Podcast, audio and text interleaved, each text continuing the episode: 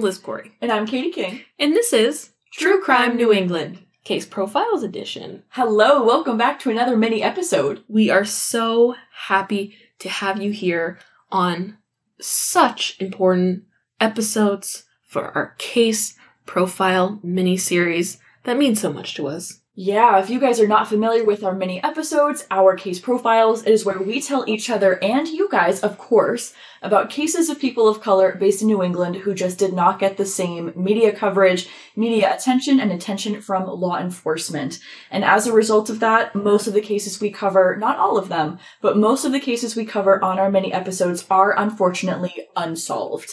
We cover cases of people who have been murdered, missing, abducted, mysterious deaths, etc. And we find that it is very important to get these cases out there. And the way that we do it is Liz will tell you guys as well as myself about a case that she has researched separately. I will do the same. So any exclamations, any, wow, oh shit, that's crazy, no way, any gasps, anything that you hear is genuine because we genuinely are hearing this for the first time with you guys. Absolutely. And because you went first last week, Katie, and it's an even number this week, I will be beginning the episode with my story, which has some twists, it has some turns, and actually, it's solved. wow. My case last time was also solved, so this doesn't happen all that often, so strap in, everybody. We love a complete story. Mm-hmm. My sources today, I have four. Very interesting. I used mass.gov. I used WWLP. I used the Berkshire Edge. And I used the Berkshire's Daily Voice. I'm going to be telling you guys today, Katie and our lovely listeners, about the murder of Jaden Christopher Salois. I am pronouncing his name phonetically because I'm unsure how to correctly pronounce it, I looked for the pronunciation and it left me with nothing. So here we go. On January 20th, 2019, in Pittsfield, Massachusetts, the police were called to a home on Edward Avenue with reports of a possible gunshot victim. The call came in just after 2 in the morning. When officers arrived, they found the body of 18 year old Jaden Christopher Salois, who lived in Dalton, Massachusetts, and he had a single gunshot wound to his head. Very sad. So young. Obviously, as I just said, Jaden lived in Dalton, so what was he doing at this Pittsfield home so early in the morning? And did that have anything to do with his death? Right. Fair questions, easy questions. So easy that I ask them, and I'm not a police officer. Anyone can do it. Well, it turns out Jaden was at the home of two brothers who, along with a friend, actually lured the teen to his eventual murder. At this house, there were the two brothers, Chere Omar Pascual Polanco, who was 26, and his brother, Carlos Pascual Polanco, who was 22, and they lived in that house, and they actually ran a fake social media account to run a fake marijuana distribution operation. Yep. Basically, these kids were, quote, selling weed secretly and illegally from a fake account that had nothing to do with weed. Genius! So smart.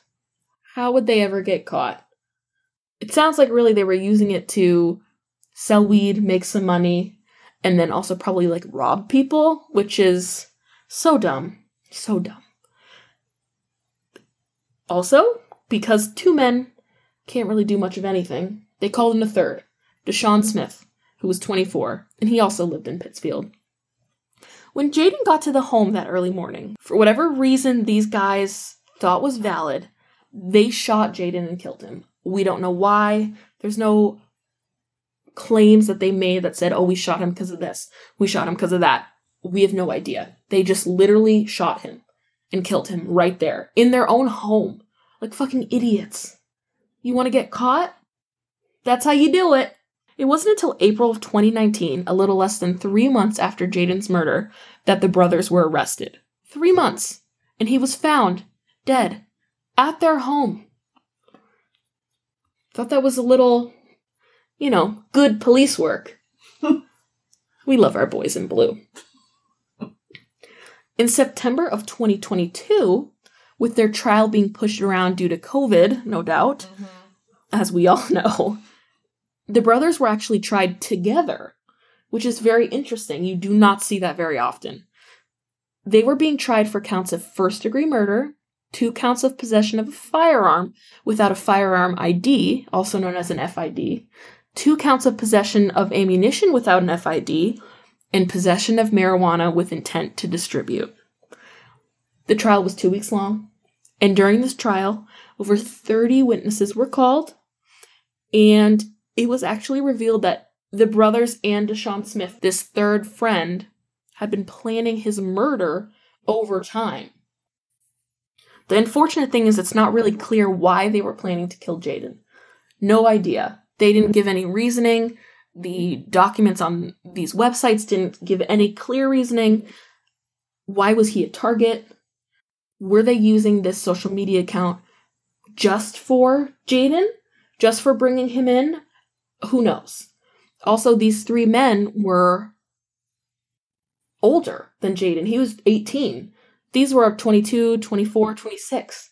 Why were they in contact with Jaden? Why did they specifically target him if it was true that they were planning his murder over time? Right. Very weird. I don't get it. It's kind of strange. In the end, the brothers were both found guilty of first degree murder, which again, they were tried together, so I think that's very interesting. They were sentenced to life sentences without the opportunity for parole. Good. My thought is, though, like, if they were tried together, what if they got different sentences, you know? I'm sure that happens sometimes or has happened before, but wonder how they work that out legally. That would be. Ooh. Hmm. But regardless, they were judged fairly and convicted fairly and sentenced fairly because fuck those guys. Deshaun Smith's trial happened exactly one month later in October of 2022, and he actually pled guilty. So, not bad. That's good, good. He actually, because of this plea deal, he, his charge was dropped to manslaughter, and he also had charges of possession of a firearm without an FID, possession of ammunition without an FID, and possession of a firearm, period. And thanks to him pleading guilty, he was sentenced immediately, and there was no trial. You know, the family didn't have to go through what they always have to go through, which is this painful, detailed description of the body and the Mhm. autopsy, and oh, he was found like this and this awful, awful shit, which is great. Like they've already went through enough. It's good that they didn't have to go through it twice with the brothers. And Deshaun Smith was sentenced to 15 to 18 years in state prison. Wow. Should he have gotten more time? Uh, yeah. I think that was just a part of the plea deal. And the fact that it, his charge was changed to manslaughter. That's definitely going to get you less time. Luckily for Jaden's family, they have answers and they have justice, but as we all know, does not bring anyone back. And it doesn't explain or answer any questions as to why they did such a terrible thing so unnecessarily. Just an awful situation, and I still can't believe it took so long for the police to arrest these brothers. There must have been some legal holdup or something. There had to have been because otherwise, how low? Who else would it have been? Like, Literally. there must have been something going on with the case or the Yeah. charges, whatever. There, there had to have been. Yeah. And this kid, he's so cute. Oh my god, I totally would have had a crush on him. I was looking, you can find a picture of him um, on his, like, Find a Grave and all these websites, and he, it's like the same picture every time. And he's just, he's so handsome. He's got a real nice, like, edged cut, you know? He looks so handsome. Aw. I know. I felt so bad for his family and friends, and he's so young. Very sad situation. And to be lured there just on the promise of weed. Just weed. That's ridiculous. That sucks. Oh my god. so sad. Now, Katie, I'm sure your story is also terrible. What do you got for us today? I will be telling you, Liz, as well as our lovely listeners, about the murder of Shana Renee Price. Oh. My sources today are nacn.com, wwlp.com, and Web Sleuths. Nice. And this case was also suggested to us by George S. via our website submission tool. Awesome. We never get submissions for case profiles, it feels like. Right, so this was great. Love it. On December 26, 1990, the body of 17 year old Shana Renee Price was found in Blunt Park in Springfield, Massachusetts. Oh. A Parks and Recreation foreman had arrived for work early and came across Shana's body. She was naked, and her body was described as being draped over a wooden fence near the park entrance. oh.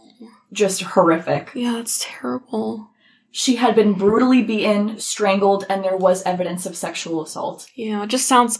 I could tell just by the way she was posed. Mm-hmm. Oh. Her death was very quickly ruled a homicide. We know very little about Shana herself, which is often how this goes. Hmm. What we do know is that she was a mom to a little boy named Mark. She Oh. lived with her grandmother and wasn't attending school at the time, maybe because she was taking care of her young son. Yeah. Authorities were able to recover a single source of DNA, but as this was in 1990, things weren't as advanced as they were now. Sure. Authorities could tell that the DNA was from a male, and they saved this for future investigations. Nice. A year later, police revealed they had no suspect or even a motive in Shana's death.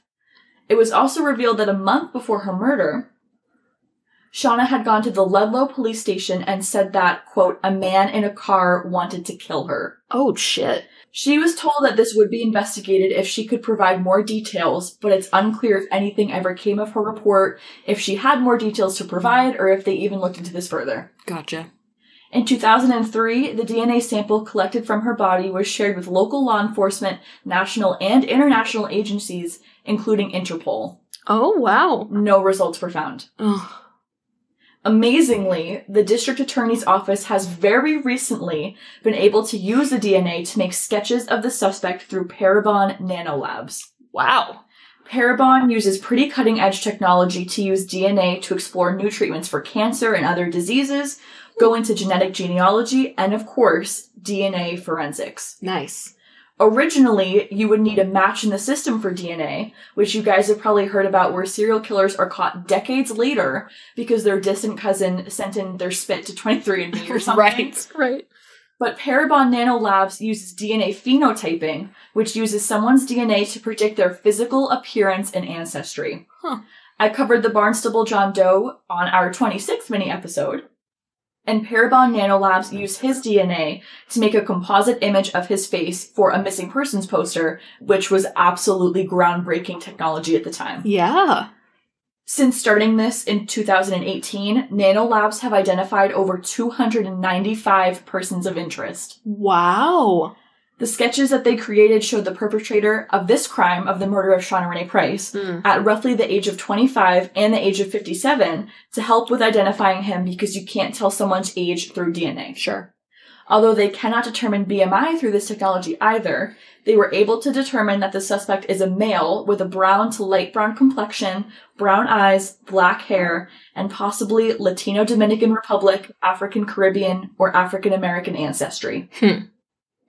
There were other women murdered in the area that were later tied to serial killer Alfred Gaynor, and Shana was originally believed to be one of them, but it's been proven that Shana was not one of Alfred's victims and that the DNA found on her body is definitely unrelated, hmm. separate. Interesting.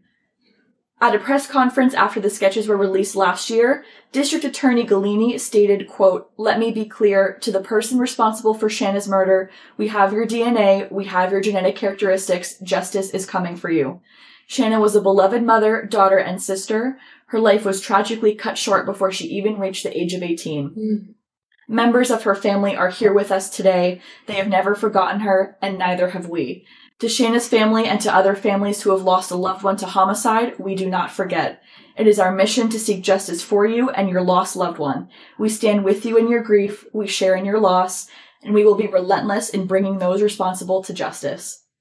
Anyone with any information on the murder of Shana Renee Price is asked to please call the Hampden District Attorney's Office at 413-432-9881. Wow. And that is the murder of Shana Renee Price. I just hate so many things about that that A, it's unsolved, obviously. That she was 17. Ugh, and that her poor little baby had to go now his whole life without a mama. Mm-hmm. That's terrible. Mm-hmm. And just the way she was left is so vulnerable, and it's obvious that this person wanted to inflict the most emotion out of everyone, including her family, law enforcement. That's awful. It's depraved. To sexually assault someone, murder someone in alone is depraved. Yeah. To do that to a teenager, Mm. to leave her body in that way draped over a fence, Yeah. Just a whole other level. Yeah. A whole other level. I just am always captivated by DNA technology. Yes. And for this to be so cutting edge, hmm I think that in the next couple years, that technology alone is really going to help solve a lot of crimes. I mean, they've identified 295 persons of interest alone since 2018. That's awesome. Where I really think that I hope to God that they find the guy that did this and that her case is solved in our lifetime. God, I hope so. It amazes me what technology can do these days because, my God, the fact that you can take a little tiny sample of DNA and tell me that this came from someone of Caribbean descent who probably had brown hair and this and that, that's crazy. That there's no way. I can't even I can't even imagine that being a thing. Right. And for the Barnstable John Doe, mm. they took his DNA and figured out what his face looks like Right. to put on a missing persons poster. It's incredible. Right. And to go and create this image or this sketch of this guy at different ages, genius. Really well thought out. Like, I hate to praise law enforcement, but really I'm praising this Parabon Labs because that's absolutely fantastic. Really, really cool. Wow. Yeah, what I would not give to have this case solved. Oh, I know. The only shitty part about these DNA and genealogy organizations is that they're so expensive. Yep. understandably. And so a lot of these cases go right under the rug because A, there's so many of them. And B, these smaller towns, they just do not have the money. And that's really unfortunate because, again, so expensive. Right. Absolutely. Especially cases like this where, you know, you can't always depend on the family to. That would be a crazy thing to ask of a family. Mm-hmm. Hey, can you spend thousands and thousands of dollars on this technology so we can make a sketch of who we think killed your loved one? Unreal. I, yeah, Where is the government funding? Let's get going here. Yeah. Like, I know. we could be, I mean, we could be funding so much more. as So is. much, so much more. But imagine oh. how many cases could be solved. So many. Hundreds of thousands. It's gonna take a while. I have hope that someday they will be solved at more of a rapid rate. But while it's still developing, I think this is probably pretty typical. Yeah. But man, maybe someday her killer will be one of those 295 men, you know? It'll be more and more and more. And she'll have answers, her family will have answers. Her son. Yeah. Ugh. And even just at the press conference, too, how that guy was saying, We are coming for you. Yes. Justice is coming for you. We have your DNA. We stand with you. Like, that was I really, really powerful. I love when officers or members of, you know, the attorney general, however, make those statements. It gives you chills because Mhm. it's like, okay, maybe there are some good people out there that really do fight for the people who need to be fought for. Right. I love it. Oh man, that poor girl. Her poor son. Oh. Well, guys, as always, we want to know what you think about these cases.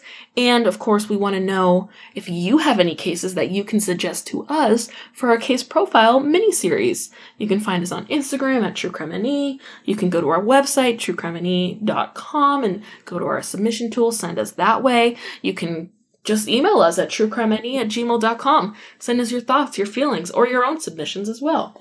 Yeah, if you go to our website, the website submission tool does allow you to be anonymous for whatever reason, so that is always, always, always an option. I know sometimes with these cases they hit very close to home, maybe sometimes in good ways, maybe sometimes in bad ways, but you can be anonymous absolutely. And if you're looking at a case and you feel like, I don't know, it doesn't seem like there's a lot of information, you know, Liz and Katie always cite their sources and there's three or 4 mm-hmm. sometimes two. If you're looking at a source and you feel like it's not enough information, do not let that deter you. Mm. Send it to us anyway because you would be very surprised with what we have learned to do Yes. with just a little bit of information. We can definitely get that story out there, even if you guys don't hear us talk about it. It'll be up on our Instagram and our website, so we are still getting them out there in some capacity, just so we're not back at square one and not able to talk about it at all. Absolutely. And with that, we'll see you on Thursday. Bye. Goodbye.